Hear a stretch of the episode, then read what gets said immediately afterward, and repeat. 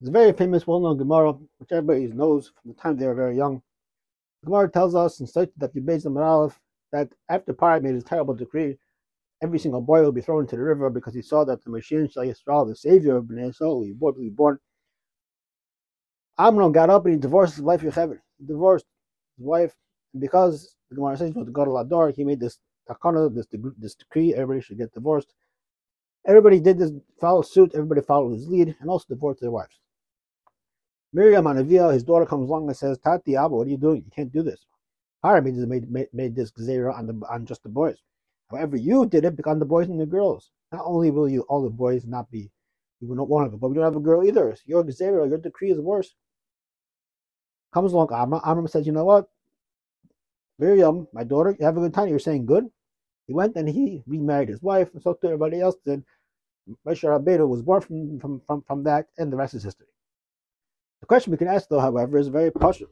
What was the Havamina of Amram to begin with? What was the, uh, what was Amram's thought process to say we should make such a gzera?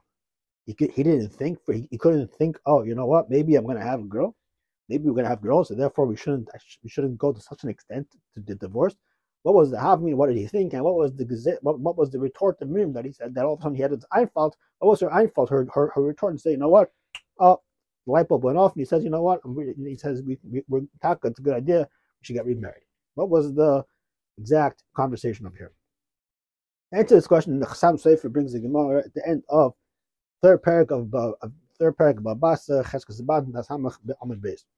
Moreover, there brings a bunch of different examples as to takanas, which really that should be instituted. But these takanas cannot be instituted today because most people will not be able to handle such a thing and ein goyim gzeira al elam ein goyim al elam came revet tzibur yachem lamed. But we only make a most people can't abide by it.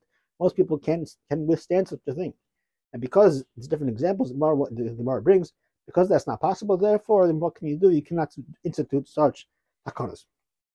The last example the Gemara brings right before the end of the parak is, let's say, you have a malchus which makes certain gzeras on Bnei Yisrael make zeros on Bnei Yisrael, not to do mitzvahs, not to learn, and not to have a bris. Says the Gemara, what should you do? We should make a zero because we cannot, we won't be able to make have to give a bris to a Jewish boy. We should make a takana that everybody should get up and not get married, nor have kids. And because we will do that, make such a zero, and we have the, this havtacha, we have we are assured that the gezerah al Avram Avinu will not be wiped out. We know for sure we're going to be continue on forever despite whatever takes place. We're going to continue.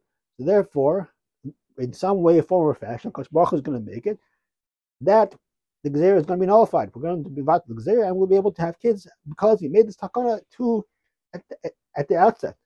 But because most of the people won't be able to handle this, so they're going, oh, we can't do that, we can't do that.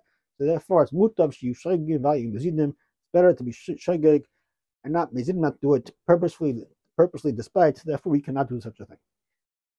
If that's the case, based on this Gemara, this was a Shakla Vitar, this was the conversation between Amram and Miriam.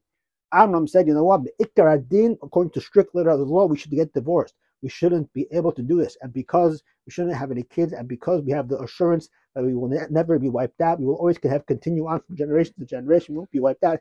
In totally, we should get divorced. But what what happened? Miriam came along and said, Tati, you can't do that. You can't do that. Most people will be able to handle such a thing. You can't be guys this Gezer LMK wherever but most people won't be able to do it. We can't handle that. We have we must take back.